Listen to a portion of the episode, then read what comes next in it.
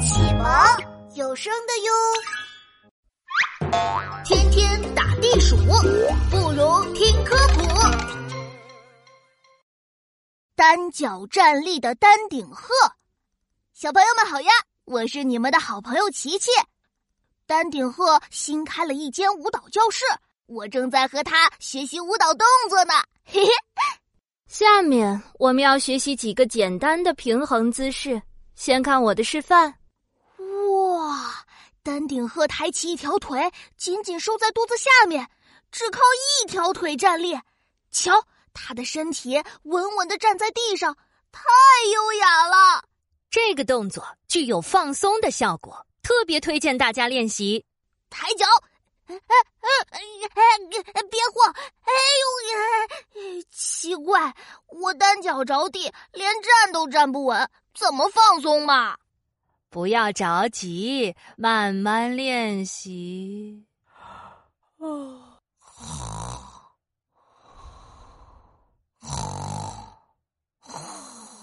看来这个动作真的能放松呢。丹顶鹤都睡着了，我再试试。我抬腿。我再抬腿，我再再再再再抬腿，又没站住。哎，有了！我可扶墙，再慢慢放手。丹顶鹤，快看，我做到了！啊啊！什么？有危险！丹顶鹤突然放下抬起来的脚，拍着翅膀要飞走。丹顶鹤，没事儿，是我叫你了。嗨，是琪琪呀！我还以为有坏蛋要偷袭我呢。哎，对不起，是我吓到你了。可是这个单脚站立的姿势也太费劲了，你是怎么放松、怎么睡着的呀？其实单脚站立是我们独特的本领啦。我们丹顶鹤为了躲避天敌，都是站着睡觉的，这样天敌来了才能迅速飞走。可一直站着脚会累坏的。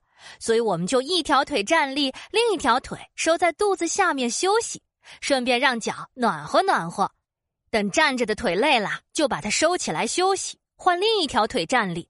这样一直交换，真的会让腿更轻松哦。听起来是还不错，可我还是觉得滚来滚去最轻松。你这个小懒虫，小朋友们，丹顶鹤为了躲避天敌，总是站着睡觉。但是站着睡觉是很疲劳的，所以他们练出了单脚站立睡觉或者休息的本领。这样，他们的双脚能够轮流得到保暖和休息，还可以节省热量和体力哦。